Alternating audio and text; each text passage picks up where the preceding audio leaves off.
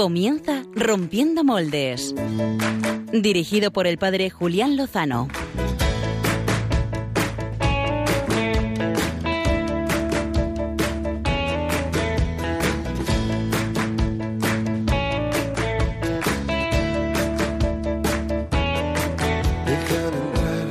donde estén tus sueños, donde tus anhelos. Muy buenas noches, queridos oyentes de Radio María, la radio de la Virgen.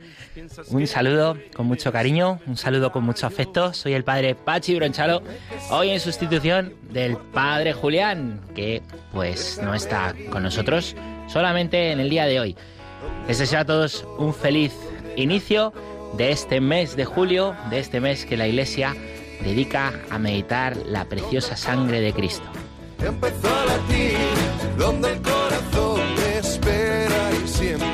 Donde el corazón busca tu raíz, donde el corazón te mueva y Bueno, y nos falta el padre Julián, como os decía, y me preguntaréis, ¿pero dónde está? Bueno, pues, pues hoy le tenemos apagado y fuera de cobertura. Mejor dicho, fuera de cobertura, porque este hombre ya saben que no se apaga nunca.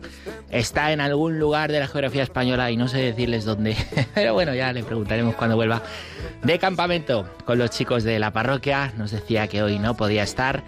Y bueno, pues desde aquí le mandamos oraciones y les pedimos oraciones por su apostolado con estos chicos estos días.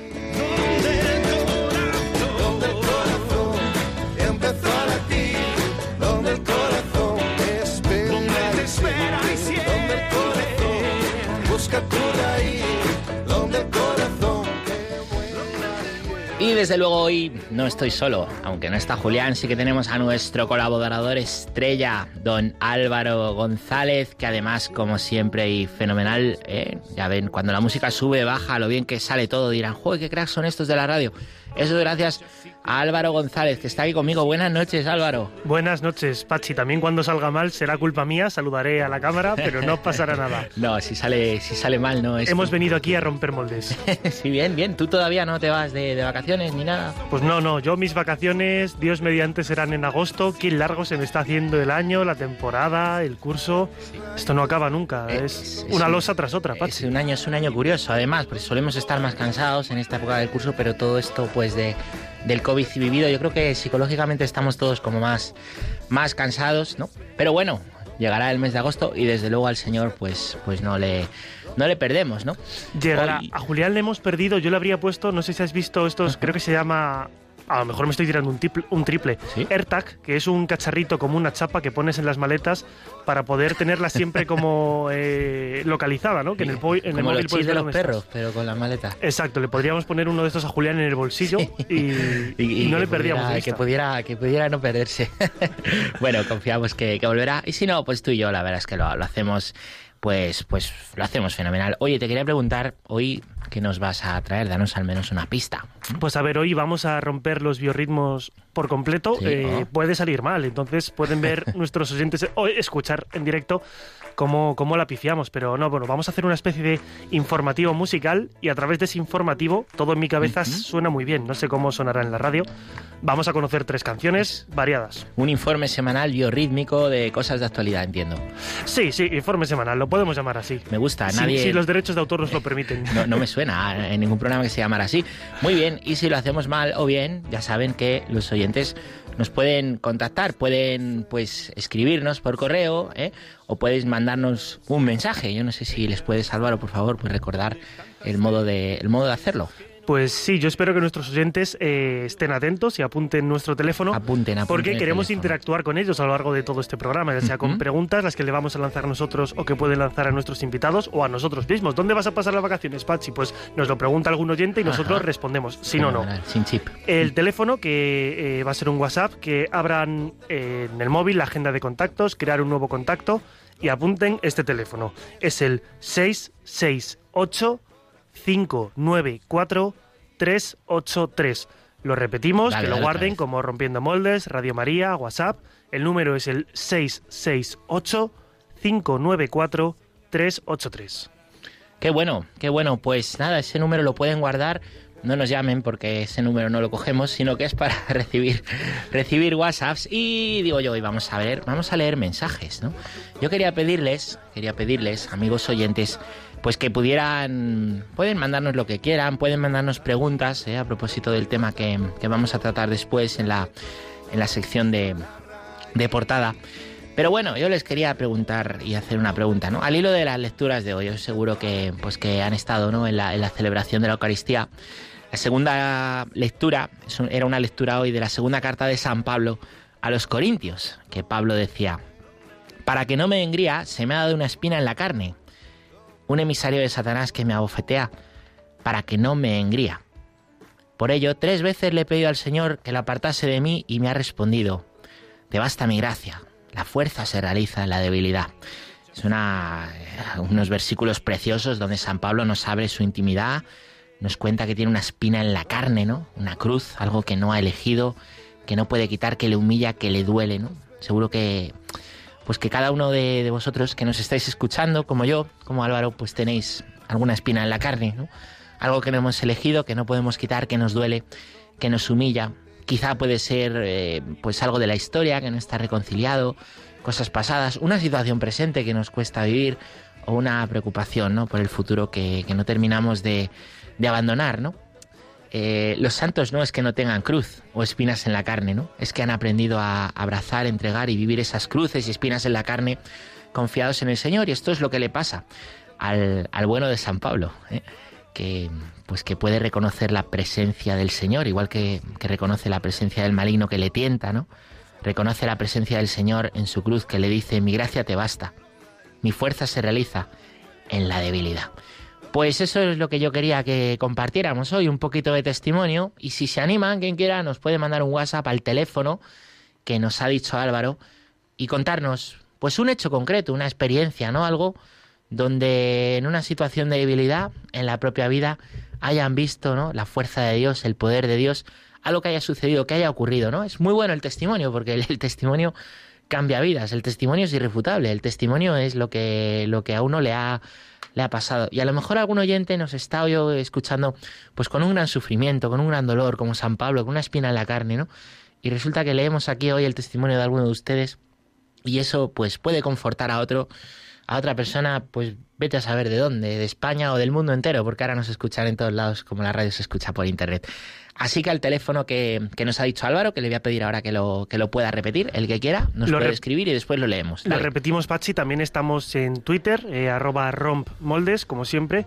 El correo electrónico creo que es rompiendomoldes arroba radiomaria.es, pero ese tiene acceso el padre Julián Lozano, entonces lo dejamos en el aire, pero...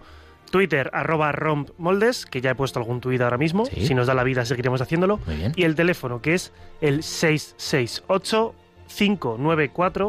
668-594-383. Voy a ver si ya nos ha llegado algún WhatsApp. De momento no, pero no pasa nada. Ahí estamos esperándoles a ustedes. Dales tiempo. Y nada, muchas gracias Álvaro. Y si te parece y si les parece a los oyentes, pues vamos ya enseguida a pasar a la entrevista de portada.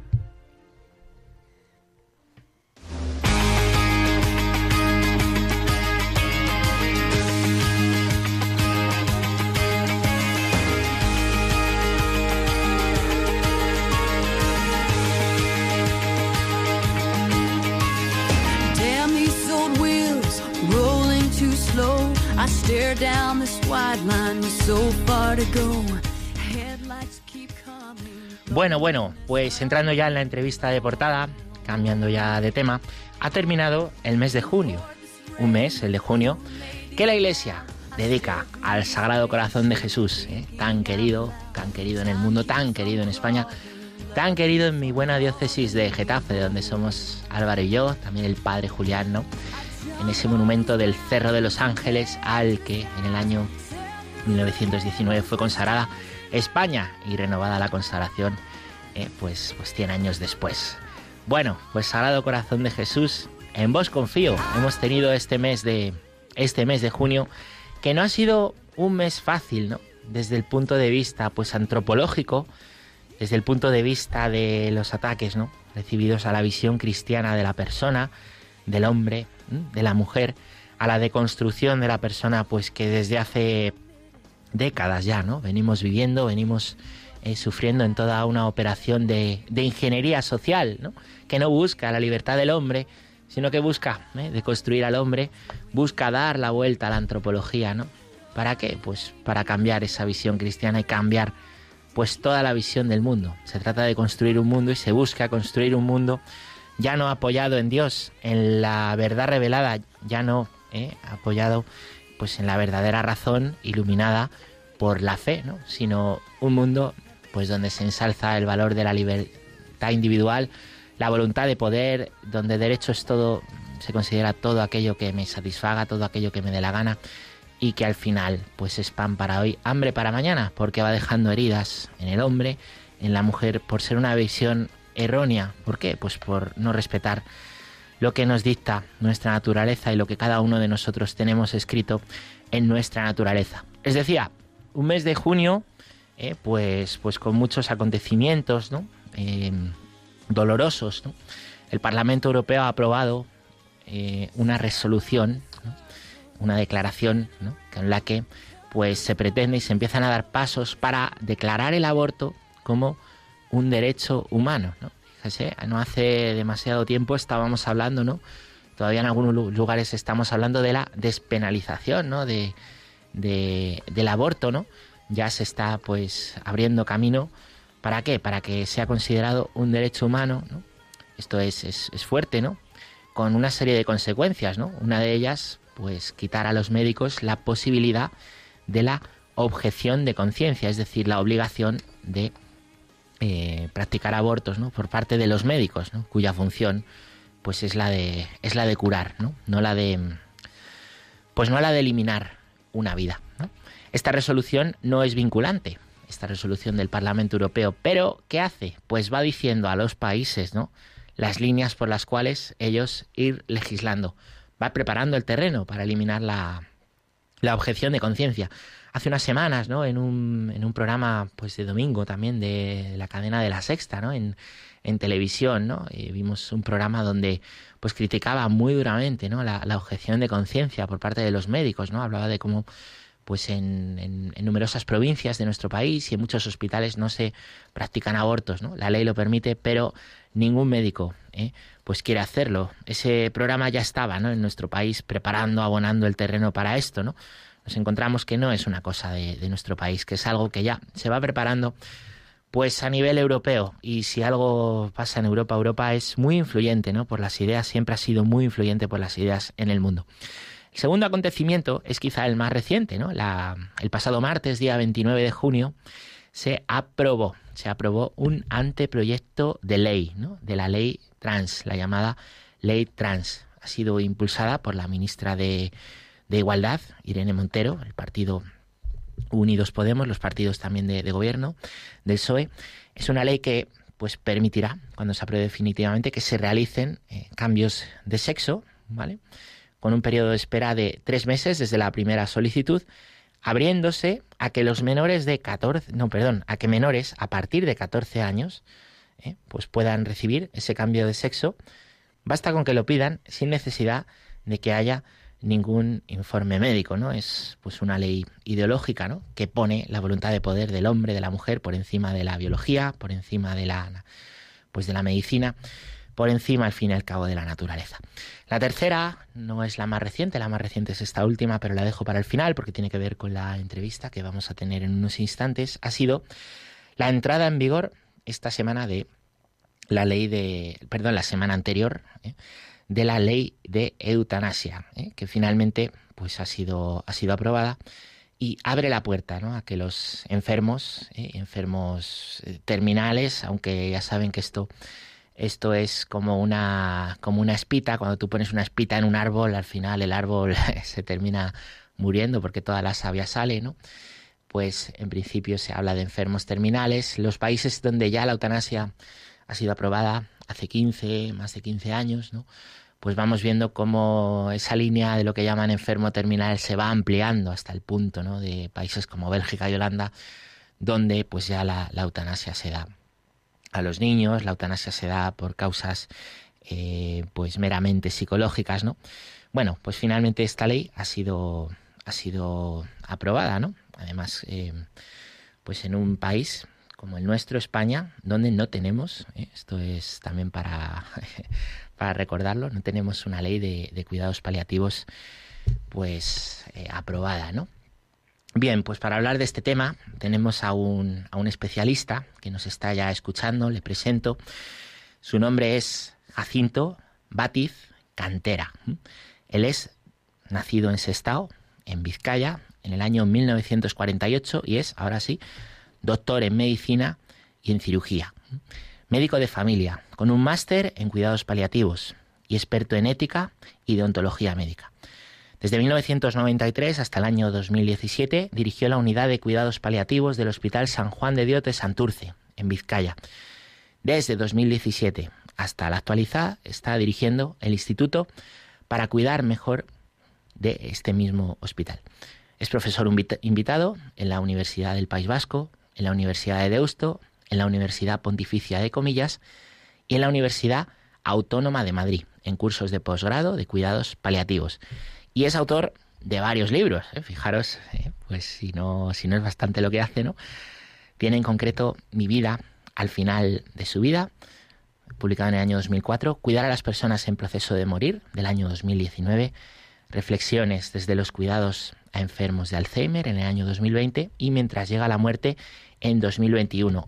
Y, recientemente, también en este año 2021, ha publicado su último libro en la editorial Nueva Eva, se llama Cuestiones sobre la eutanasia, principios para cuidar la vida de quien sufre. Un libro que yo he podido leer, lo recomiendo desde luego, me ha dado mucha luz, mucha claridad sobre este tema, pues que con el que vamos a charlar con él, que hoy nos, nos compete al hilo de esta ley que ha sido aprobada en España, en nuestro país.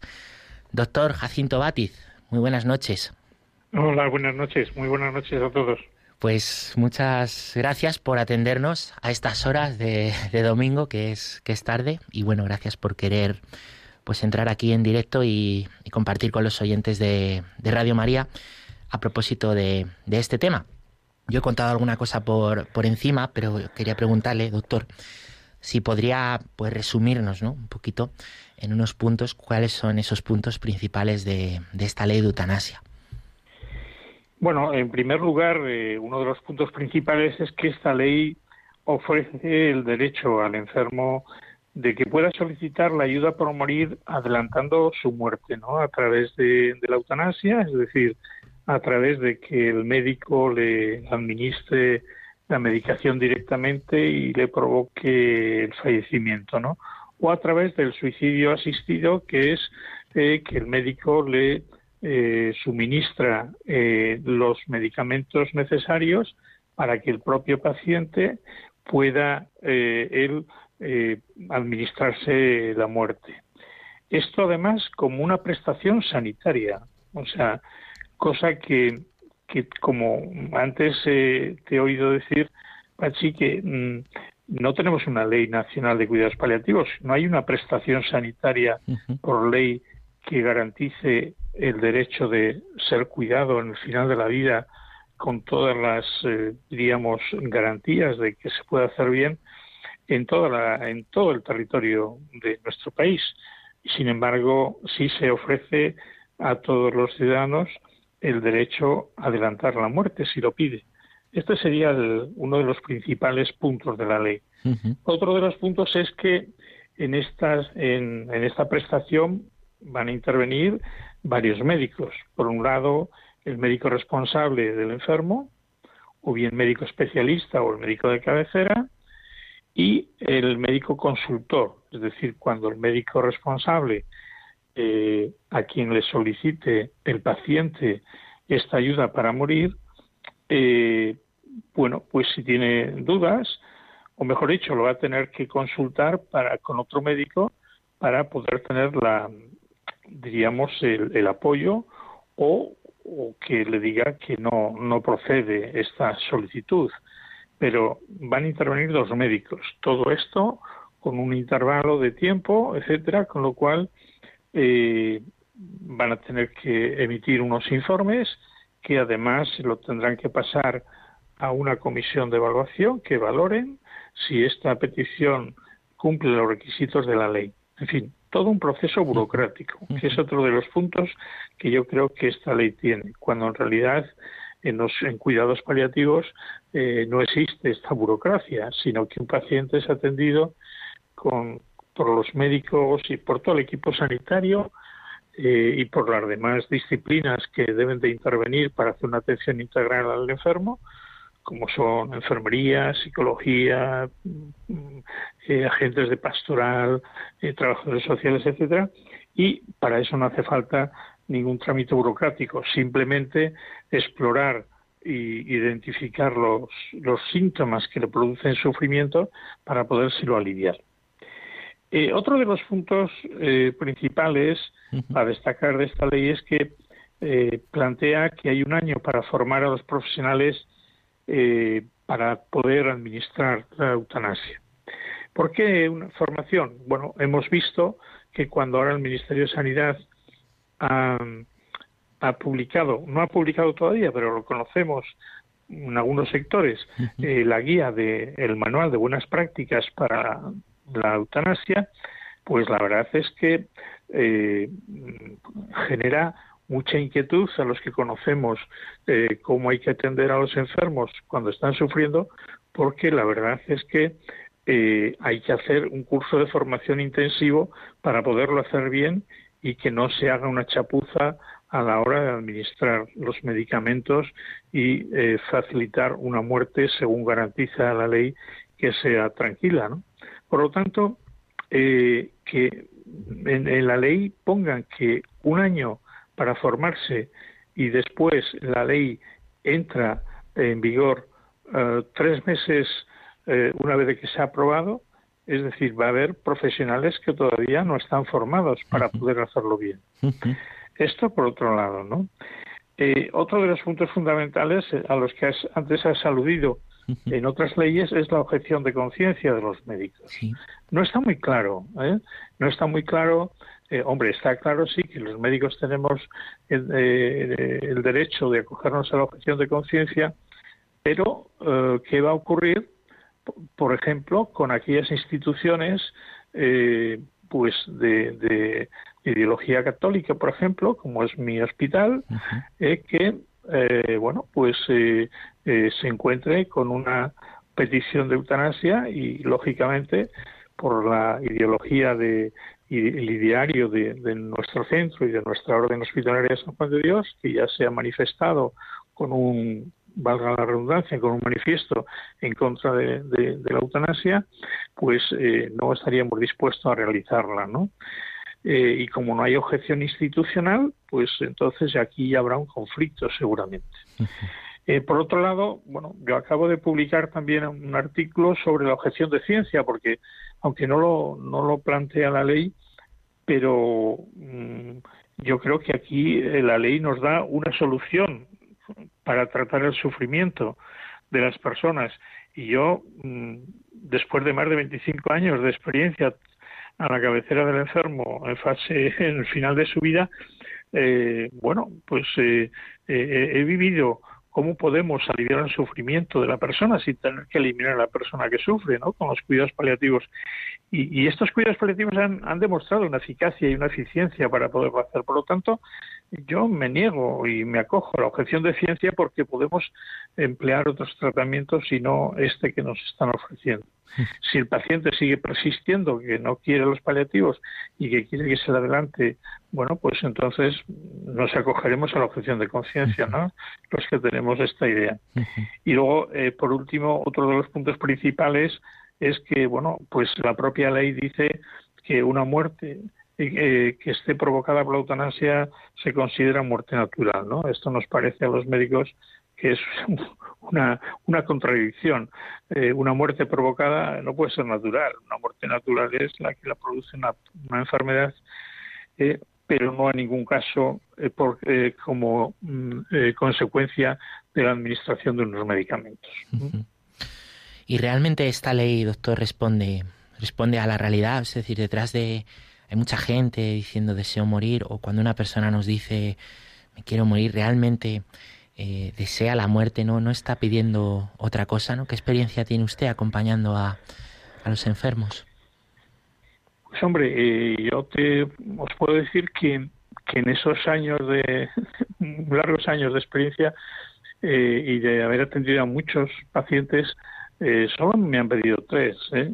pero me lo han pedido al principio. Oiga, doctor, yo no, estoy siendo una carga, quiero que usted me, me, me ayude a acabar cuanto antes, ¿no? Pero cuando tú le tratas de, de demostrarle que no es una carga, que su vida ha tenido sentido y que merece la pena que disfrute de sus seres queridos el tiempo que le quede, y para eso nos encargaremos nosotros de aliviar ese sufrimiento para que esté de la mejor forma posible. Y ya el paciente cuando ve que le podemos resolver esos momentos de sufrimiento y puede disfrutar de su familia, pues el paciente ya no vuelve a pedir eh, la eutanasia, ¿no? Es decir, yo creo que tenemos que aprender eh, a, a escuchar algo más que una petición de morir, porque detrás de esa petición de morir, eh, el paciente lo que quiere es, o nos está diciendo que quiere vivir de otra manera, ¿no? Y esto es lo que esta sociedad en la que vamos tan deprisa con todo y queremos dar soluciones eh, a todo, pues eh, no se ha planteado esta situación y piensa que, que, que bueno, porque los pacientes eh, manifiesten, eh, eh, vamos, en los medios de comunicación salen siempre casos mediáticos y a raíz de eso se hacen debates sociales y, y se hacen tertulias y, y bueno, pues la, la gente opina, claro, ante situaciones que los propios periodistas provocan, ¿no? Y bueno, usted eh, qué opina eh, si tiene un familiar que está sufriendo eh, como un perro, eh, usted quiere dejar que siga sufriendo como un perro o, o- o prefiere que le ponga una inyección para que deje de sufrir. Claro, ante esa de- esa doble pregunta, Claro. eh, la respuesta parece que es muy fácil de obtener que se ponga una inyección, ¿no? Pero claro, si se planteara eh, como tres alternativas eh, a esa pregunta y se dijera, bueno, ¿usted quiere dejarla morir como un perro o quiere que se le apliquen esos cuidados que están demostrando que alivian el sufrimiento y le dan confort al paciente mientras llega a su final? o ponerle una inyección para acabar cuanto antes. Seguramente eh, eh, el preguntado seguramente responda que prefiere los paliativos, ¿no? Que sería esta segunda opción. Pero claro, eh, esto mm, se piensa que, o yo pienso que se debe a, a un debate ideológico, ¿no? Porque yo me pregunto, si en vez de estar gobernando unos estuvieran gobernando otros, seguramente no se estaría planteando o no se hubiese aprobado esta ley. Con lo cual parece que, que la necesidad no es tan real. Y por otro lado, ya me diréis vosotros si, si es una demanda social importante cuando somos muchos países en este mundo y solamente en este momento hay siete que tengan aprobada la ley de la eutanasia, con lo cual no parece que es una demanda real, ¿no? Doctor, eh, pues yo soy Álvaro González, del equipo aquí de Rompiendo Moldes. Eh, me parece vamos, muy interesante todo lo que nos cuenta, ¿no? Además, la parte que toca un poco por los medios de comunicación, como los Sí. casos que siempre se presentan van del lado del sentimentalismo, ¿no? Eh, yo, Sí. una, una duda que se me plantea, o mm, no sé si, si me la puede resolver, o cómo va un poco en el hilo el comentario, ¿por qué se elige precisamente este momento, ¿no? Para sacar adelante esta ley, ¿no? Un momento en el que venimos de un año donde lo que ha predominado ha sido la muerte, las cifras de muertes, hasta un punto casi en el que parece que se nos ha insensibilizado, ¿no? Que mm, ya no, ya no somos personas, lo que al principio eran miles de muertos diarios y que eh, incluso también con sentimiento, ¿no? Tratábamos de camuflar un poco con aplausos a los sanitarios, que por otro lado hicieron un trabajo eh, indescriptible, ¿no? Pero ¿por qué precisamente, cómo es posible que casi sin debate público una, una ley salga adelante en este momento circunstancial que estamos viviendo como sociedad? Bueno, porque yo creo que quienes la la han promocionado eh, han visto una oportunidad muy buena de, de emplearlo en una situación en la que nos han visto obligados a consultar eh, a, los, a las instituciones, eh, a las organizaciones profesionales o de comités de bioética, etcétera, eh, y entonces lo han hecho por su cuenta. O sea, aquí está demostrado que, era un interés eh, ideológico, ¿no? Desde mi punto de vista. Eh, a mí me parece una falta, y ya lo hemos denunciado en varios artículos que yo he publicado, que me parece una falta de sensibilidad eh, y de falta de coherencia política, ¿no? Aprovechar esta situación en la que hemos estado cerca de la muerte y lejos de las familias los médicos hemos estado luchando contra la muerte y ahora de repente nos dan una ley para administrar la muerte. O sea, esto es algo que a los médicos nos, francamente, nos descoloca. De entrada entendemos que, que, que bueno, nos hemos hecho médicos para, para prevenir enfermedades y hemos visto que hay enfermedades que no se pueden prevenir eh, para curar si no hemos podido prevenirlas y también hemos visto que tampoco todas las podemos curar y para paliarlas cuando cuando no podemos hacer ni una cosa ni la otra, ¿no? Pero en ningún caso nos hemos hecho médicos para administrar la muerte y esta es una misión que, que ahora eh, nos da el Estado, ¿no? Eh, por eso creo que es una falta, una falta de sensibilidad y una falta de, realidad, ¿no? Yo creo que, que los que han promocionado esta ley eh, bueno, pues eh, lo han hecho aprovechando circunstancias que no creo que son muy, muy, muy lógicas y muy coherentes. Doctor, ¿podría darnos una palabra, y decirnos, pues, explicar, ¿no? Yo creo que más o menos, pues los oyentes tienen la cabeza, ¿no? Cuidado paliativo es, es cuidar, ¿no? Acompañar, pero, pero un poquito más en profundidad, ¿qué son los cuidados paliativos? ¿Qué puede un médico ofrecer al enfermo, a sus familias? ¿eh? ¿Qué campo incluyen? Sí. Mirad, eh, los cuidados paliativos eh, cuidan la vida, fundamentalmente. Los cuidados paliativos lo que tratan es de, dar eh, confort a, a, esa vida que le queda al enfermo. Eh, más que prolongar la vida en días, lo que trata es de ensanchar la vida del, de, de, del enfermo de esos días pocos que le quedan, ¿no? Y entonces, ¿cómo hacerlo? Pues los cuidados paliativos lo primero que hacen es eh, no abandonar al enfermo. Los profesionales de cuidados paliativos lo primero es no abandonar al enfermo. Y diréis, bueno, esto parece que es una obviedad. No, no, pero es que a veces eh, a muchos pacientes se les desahucia y hemos oído muchas veces a compañeros médicos que han transmitido mensajes a la familia, ya no hay nada que hacer con su familiar, no podemos hacer nada, y ya le dejan a que el enfermo eh, sea atendido por su familia, por su médico de cabecera, pero sin dar ninguna ninguna instrucción concreta, ¿no? Y le dejan un poco al libre albedrío de la familia o de o de la ocurrencia o la profesionalidad del médico de familia. Por eso a veces lo primero que hay que hacer es no abandonar, porque hay muchas cosas que hacer todavía cuando un enfermo se le ha diagnosticado una enfermedad en fase terminal. Hay muchas cosas para hacer, ¿eh? hay muchos detalles que tenemos que abordar. Tenemos que tener en cuenta que los cuidados paliativos van a hacer una atención integral de la persona enferma, no solamente basándose en los aspectos biológicos o físicos, sino en los aspectos emocionales o psicológicos, o en los sociales y familiares, y en los espirituales o trascendentales. Eh, la persona es cuatridimensional, ¿no? Y el enfermo también, y el sufrimiento también. Por lo tanto, en cuidados paliativos tenemos que abordar de, de forma integral todo este tipo de necesidades que el enfermo tiene. Y desde luego, eh, para ello lo tenemos que hacer a través de un equipo interdisciplinar, ¿eh? multidisciplinar, pero trabajando de forma interdisciplinar. para poder dar solución a todas esas necesidades que tiene.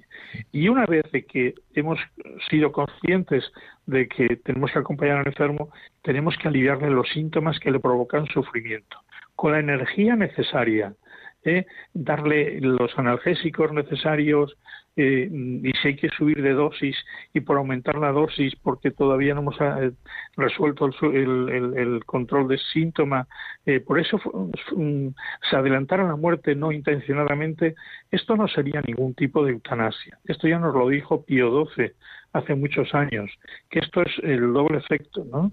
De, de la intención era aliviar el sufrimiento, ¿eh? y, bueno, como, como consecuencia o como efecto secundario se ha podido adelantar la muerte no intencionada. También, una vez de haber controlado los síntomas, otro de los aspectos de los cuidados paliativos es no poner tratamientos que sean ya en esta situación de, terminalidad sean innecesarios o inútiles. El, es evitar lo que se llama el encarnizamiento terapéutico, la obstinación terapéutica. Eh, si además de hacer todo esto el paciente sigue sufriendo, pues tenemos otra opción en paliativos que es la sedación paliativa, que consiste en disminuir la conciencia del enfermo para que eh, todo el sufrimiento que le provoca la enfermedad él no lo perciba de forma consciente, pero con esa sedación paliativa ni se adelanta ni se retrasa la muerte, sino solamente se evita que el paciente eh, sea consciente del sufrimiento mientras llega la muerte. Estas son, diríamos, las tres o cuatro formas de, actuar en paliativos y, por supuesto, teniendo en cuenta los valores del enfermo y teniendo en cuenta eh, ese documento de voluntades anticipadas que aconsejamos que se haga porque en muchas ocasiones el paciente, pues cuando llega el momento final, no está en condiciones de poder explicar y si no los médicos no hemos tenido posibilidades de conocer cuáles son sus valores porque no hemos tenido mucho tiempo para estar con él, si tenemos un documento de estas características esto nos va a ayudar a hacerlo mejor. Estos serían, diríamos, los pilares fundamentales. Yo sí quería hacer hincapié en uno de los aspectos que, que parece que que no se tiene en cuenta al final de la vida, pero lo que más demandan los pacientes al final de la vida, desde mi experiencia, es esa atención de acompañamiento espiritual, ¿no? Eh, porque eh, cuando ya ellos han visto que la ciencia no, no les eh, resuelve el problema, lo que quieren es agarrarse a lo trascendental, a sus creencias, a su fe. Y esto también lo tenemos que aportar. y por eso la formación de los profesionales de paliativos también tiene que estar basadas en la formación en estas eh, disciplinas, ¿no? De, poder acceder al acompañamiento espiritual. Y doctor, que este, este documento de últimas voluntades que ahora nos, nos citaba, ¿podría explicarnos un poquito más qué es y cómo una persona puede acceder a él? Sí, bueno, yo creo que eh, estamos eh, los los católicos tenemos la conferencia episcopal tiene un documento, ¿no? Que que lo está colgado en la página web de la Comunidad Episcopal y yo creo que es la mejor manera de, de poderlo hacer. ¿no? En nuestra diócesis en Bilbao eh, vamos a hacer en, eh, ahora después de vacaciones una campaña para eh, a, través de las parroquias para poder sensibilizar a los, a los a las personas que se acerquen a estos cursos para poder sensibilizar a que lo hagan, ¿no? y en qué consiste. El documento de voluntades anticipadas eh, es un documento que se escribe eh, para eh, que los médicos que vayan a atender al enfermo sepan cuáles son las, los deseos de cómo quiere que le cuiden en ese tramo final de la vida.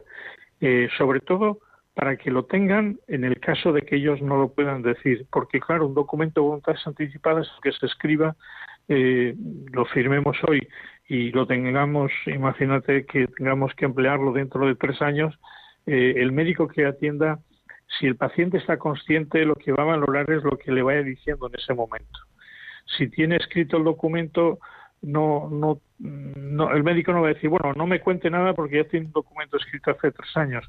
No, no, lo importante es lo que vaya diciendo el enfermo. Otra cosa es que el enfermo cuando llega a manos del médico, si está inconsciente o está con por un coma o está inconsciente por una demencia avanzada, entonces sí tendremos que echar mano de ese documento, ¿no? Entonces, en ese documento se puede pedir todo aquello que esté eh, dentro de la ley. ¿eh? Hasta ahora no se podía pedir la eutanasia, pero a partir de ahora, pues como la eutanasia es una prestación legal eh, que está contemplada en la ley, pues entonces también lo pueden solicitar. Pero eh, lo importante es que eh, efectivamente eh, se, se, tenga en cuenta que ahí vamos a explicar lo que queremos. Y podemos explicar también que no queremos la eutanasia. En este caso, en nuestro caso de como cristianos, decimos, yo no quiero que me practique la eutanasia, no sea que yo en un momento determinado esté inconsciente y algún familiar sea responsable o, representante mío y, diga que, sí, que yo quería en su momento. Pues muchas gracias, doctor Jacinto Batiz, por atendernos a esta hora, también por las, por las palabras valientes, clarificadoras acerca de, este asunto. Yo desde aquí pues vuelvo a recomendarles ¿no? este último libro que ha escrito, Cuestiones sobre la eutanasia, principios para cuidar la vida de quien sufre, de la editorial Nueva Eva y le damos pues las gracias, también nuestra oración por usted, su familia, el hospital y, y nuestro cariño y, y un fuerte abrazo, doctor. Muchísimas gracias. Igualmente, un fuerte abrazo para todos. Muchísimas gracias y, y una buena noche. Pues, wow, Álvaro, la verdad que he disfrutado escuchándolo, ¿no? Me pensaba ayer mismo, ¿no? Estaba, estuve yo pues administrando la unción a una vecina de, de la parroquia, ¿no? Que pues que ya muy malita, ¿no? Estaba en casa, ya había ido a casa pues, pues con su hermana, ¿eh? con quien estaba, pues ya para, para morir, ¿no? Y ella pues quería morir ahí, rodeada de su familia. Ya estaba bastante, pues bastante, bastante malita cuando yo le di la unción. Fue, fue bonito como, pues, pues justo cuando le estaba dando la unción, eh, abrió los ojos, ¿no? Balbuceó, como que intentaba rezar, ¿no? Siendo, siendo consciente, se quedaron bastante asombrados, ¿no? En la, en la, en la familia y me decía, me decía la hermana, pues, pues la hemos podido tener aquí con nosotros y, y estar cuidando con nosotros, ¿no? Y como muchas veces, pues, pues esos cuidados, ese acompañamiento empieza con nuestros enfermos en, en casa, ¿no? No hacerles sentir que, pues que son como objetos y que al final, pues el hospital es como un taller al que van a ir a morir, o no. Tanto en casa como en el hospital, el acompañamiento, ¿eh? pues hasta, hasta el final, los cuidados paliativos. Que no veréis, Pachi, vosotros como sacerdotes que os enfrentéis al sufrimiento cada día, ¿no? Eh, yo tengo grabado muchas cosas que tú escribías en tu blog, ¿no? Creo que en una de tus cartas le decías a algún político que no había ni un solo día de tu vida que no vieses a alguien llorar, ¿no? En una Mm. conversación contigo. No sé si esa media se estará manteniendo, pero... Pero qué voy a decir, ¿no? Que, que cuando se legisla desde a lo mejor mm, ciertas burbujas aisladas, ¿no? Mm. Que no se conoce Burbujas ideológicas, ¿no? exacto, eh, pues llegamos eh, a estas situaciones, ¿no? Tenemos mensajes de WhatsApp. Oye, pues te iba a preguntar por ellos, ¿eh? Recuerdo, habíamos hecho, recuérdanos qué pregunta habíamos lanzado a los... Pues bueno, habíamos eh, lanzado eh, si nos podían contar hechos en los que Dios se hubiese manifestado en, en sus vidas claramente. Ajá. Debo decir que no tenemos respuestas. Tenemos abrazos que nos llegan Ah, desde el otro lado bueno. del charco. Eh, nos escribe ver, Valentín desde Argentina, Sí, ¿qué dice? que nos está escuchando por YouTube. No nos ve porque en YouTube ahora mismo no tenemos la cámara, la cámara solo va por Facebook. Vaya. Pero, pero Pero bueno, nos nos manda eh, eh, abrazos, ¿no? Y, y- y nos consulta así. Y también nos saluda Isi, que, Isa, que ahora mismo no sé desde dónde nos escribe, pero, pero que Radio María le ha ayudado mucho a lo largo de su vida y, y que le ha servido mucho. No me ha dado más datos de momento, no me ha contestado. Qué bueno, pues nada, le mandamos un abrazo a los dos. Y oye, yo insisto, si nos quieren mandar algún mensajito para contarnos eh, alguna cosa, alguna experiencia de Dios, o al hilo de lo que hemos escuchado ahora al doctor Jacinto Batit, ¿no? Pues alguna experiencia de, en la enfermedad o de acompañamiento a, a los enfermos, ¿no? Pues pueden todavía eh, escribirnos al número de teléfono que les recuerda ahora, pues nuestro, nuestro Álvaro González. El teléfono es el 668-594-383. Tienen todavía 10 minutillos para entrar. Fenomenal, pero en estos 10 minutillos, eh, mientras van escribiendo esos mensajes, pues bueno, viene la, la sección más biorrítmica. Eh. Tenemos hoy un especial noticias musical, canciones muy buenas, ¿no? Según nos ha anunciado antes Álvaro, así que vamos ahora mismo ya, ya con biorritmos.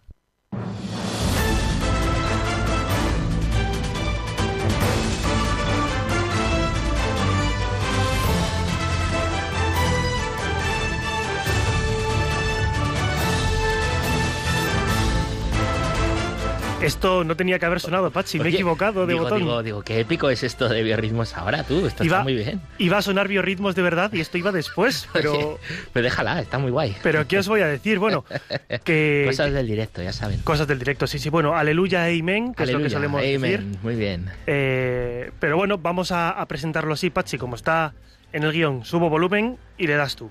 Muy bien.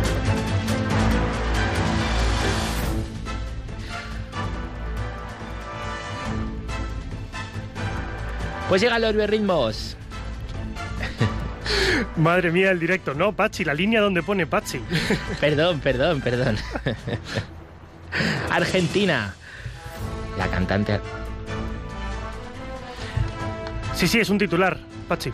Pues os lo leo. La cantante Atenas está embarazada. Tal y como lo oyen, nuestra amiga Atenas Benica y su esposo Tobías Buteler, ambos amigos VIP de Biorritmos, Van a ser padres, han anunciado que esperan su primer hijo, Elías. El matrimonio lo anunciaba hace apenas unos días en sus redes sociales, acompañando de una foto, porque ya están de siete meses. Ambos afirman sentirse bendecidos por la llegada de Elías, pero también aquí viene la parte en la que todos tomamos parte activa, piden oraciones por algunas cosas inciertas que vienen en la salud del bebé. Ellos confían en el Señor y en que vendrá al mundo como Jesús quiere, pero nosotros nos unimos a su oración y oye, les felicitamos porque Elías es y va a ser una alegría inmensa para todos nosotros. Ponemos ahora la nota musical. Pachi, ¿cómo lo hacemos? Pues yo creo que es muy bueno que podamos escuchar la, la canción, ¿no? Pero yo te quería preguntar, ¿tú también le escribes canciones románticas a, a tu novia? ¿O lo vas a hacer cuando te cases? A ver, mm, yo talento musical no tengo. Para contar canciones sí, pero, pero bueno, no, no nos pongamos en ese compromiso todavía. Por si acaso, ponnos, ponnos aquí la, la música de Atenas. Escuchamos Regalo del Cielo, que es una canción que han publicado hace unas semanas en el que mm, de forma amorosa cuentan eh, Atenas y Tobías su testimonio de vida matrimonial.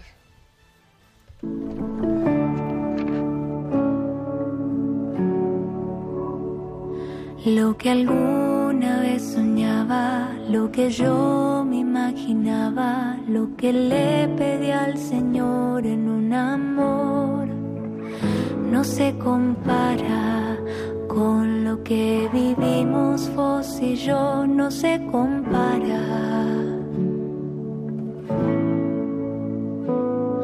Un cuento de hadas, una historia de o el mejor final feliz que se escribió.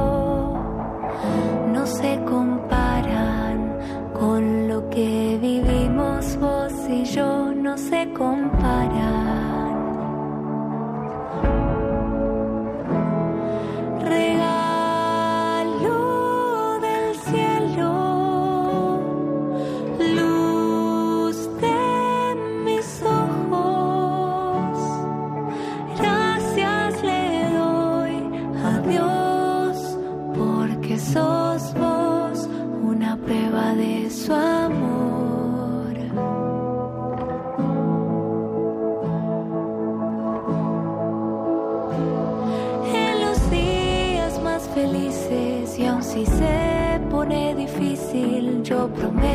Siempre amarte y serte fiel. Juntos iremos de la mano hacia el cielo, vos y yo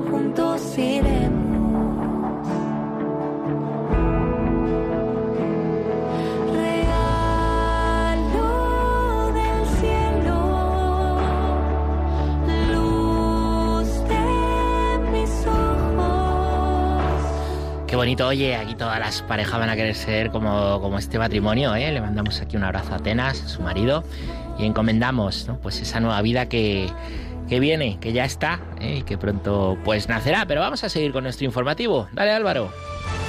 Seguimos, seguimos. Burgos, la catedral cumple 800 años. Y la diócesis lo ha celebrado dedicándole una canción, 800. Y es que el próximo 20 de julio, el impresionante templo gótico burgalés cumple ocho siglos de la colocación de su primera piedra. Un hito más histórico todavía, toda- todavía. Va a ser la primera vez que en Biorritmos suene un tema dedicado a un edificio, a una catedral. Estamos acostumbrados a que suenen para la Virgen, para alabar, para rezar. Pero esto es un hito, otro rompemoldes. Vamos a escuchar la canción que ah, es obra del popular cantante católico Migueli. Escuchamos 800.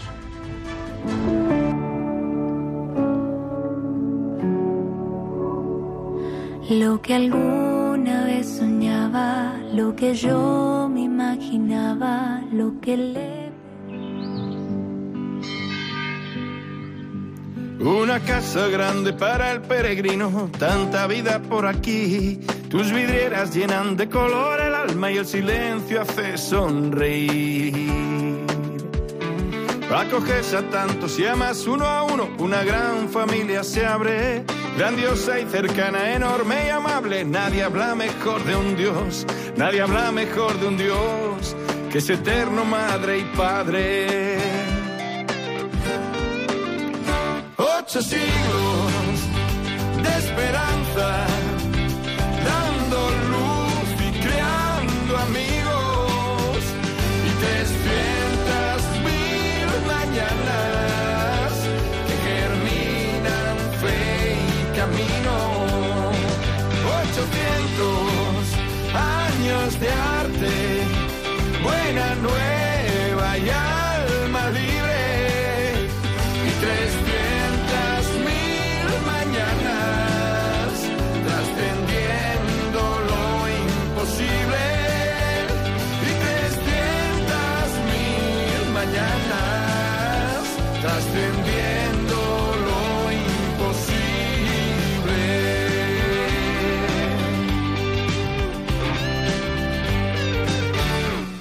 El pueblo que busca tiene su cobijo, un cariño, una enseñanza. Qué bonita, qué bonita. Y bueno, estaba pensando que, que, son las edades del hombre, ¿eh? esta exposición de las edades del hombre este año en Burgos, además de en Carrión de los Condes y en Sahagún, donde el año pasado por la pandemia pues no se, no se celebraron. Así que es un buen plan también para estas vacaciones de, de verano, poder ir a visitar la Catedral de Burgos, que es preciosa. Pero bueno, seguimos con nuestro informativo, Álvaro. Continuamos, Pachi. ¿Cómo nos está cayendo el directo de mal? eh? Estamos. Bueno, no, no pasa nada en el control. ¿eh? Seguimos, seguimos, cracks. seguimos.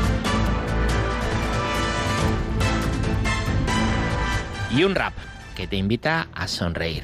Sonríe es el nuevo tema de Not From This World, lanzado hace apenas tres semanas, que ya están pensando además y promocionando el siguiente que van a publicar dentro de unos días. En el videoclip, además de nuestros amigos raperos, salen grandes conocidos que se unieron a su reto en redes sociales.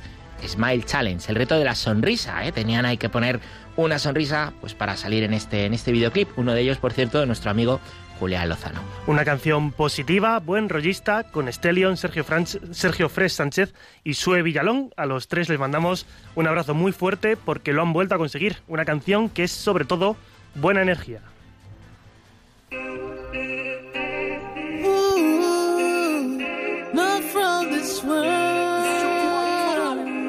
A veces pasa que cuando te levantas, sientes que algo falla, la no calla, en ti mismo te aguantas y no sabes cómo se han cruzado los cables. Hay días que no acaban ni contando hasta tres, que no sabes si tienes la cabeza en los pies, pero con tu sonrisa puedes ver el mundo al revés. La mano arriba si también lo crees. Si no encuentras el camino y solo ves oscuridad,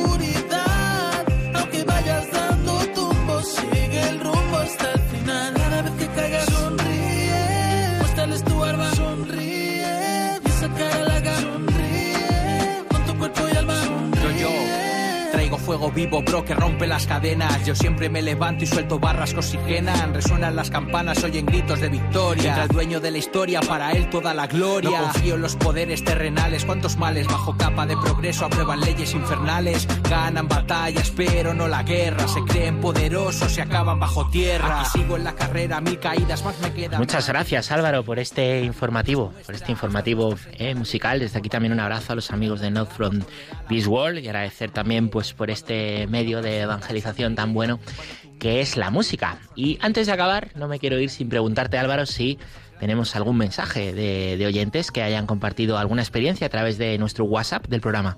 Pues ahora han llegado varios mensajes, Ah. Patsy, eh, y son muy profundos. Los ¿Sí? agradezco a todos. No vamos a tener tiempo para leerlos todos, pero por el momento me quedo con este. Eh, nos saludan.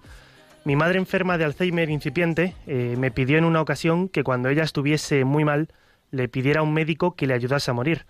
Yo la miré y con mucho cariño le dije, Mamá, puedes pedirme que te cuide y que te quiera, pero ¿cómo pedirle a nadie que te mate? ¿Cómo poner eso en la conciencia de nadie, ya sea médico o no lo sea? Ella me miró y me dijo, entonces te pido que me quieras mucho.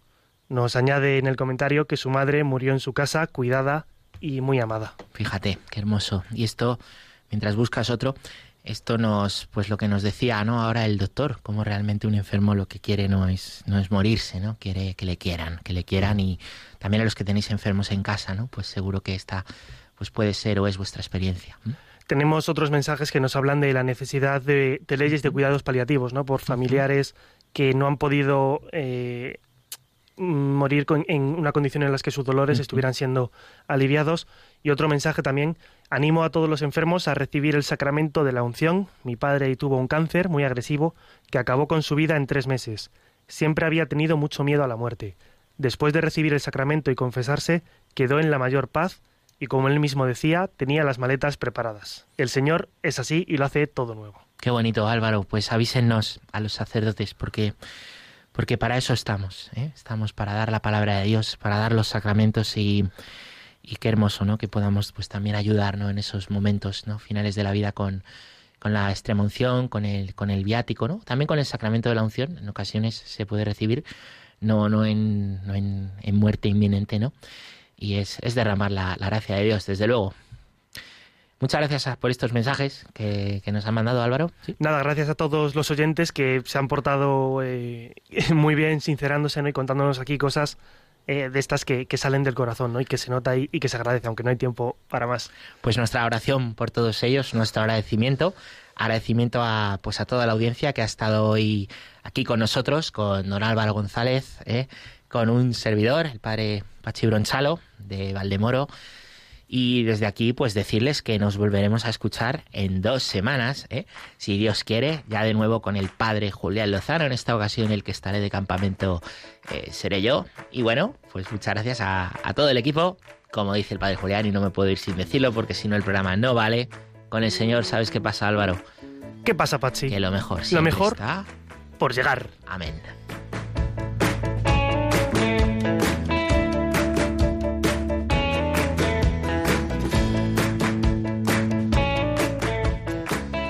Han escuchado en Radio María Rompiendo Moldes, un programa dirigido por el padre Julián Lozano. Tus anhelos se ponen al sol. Déjame estar donde tantas veces piensas que no puedes, tal vez pueda yo. Déjame que sea yo tu fortaleza. Déjame vivir allí donde brota todo, donde nace todo, justo en la raíz. Donde el corazón empezó a latir, donde el corazón me espera y siempre, donde el corazón busca tu raíz,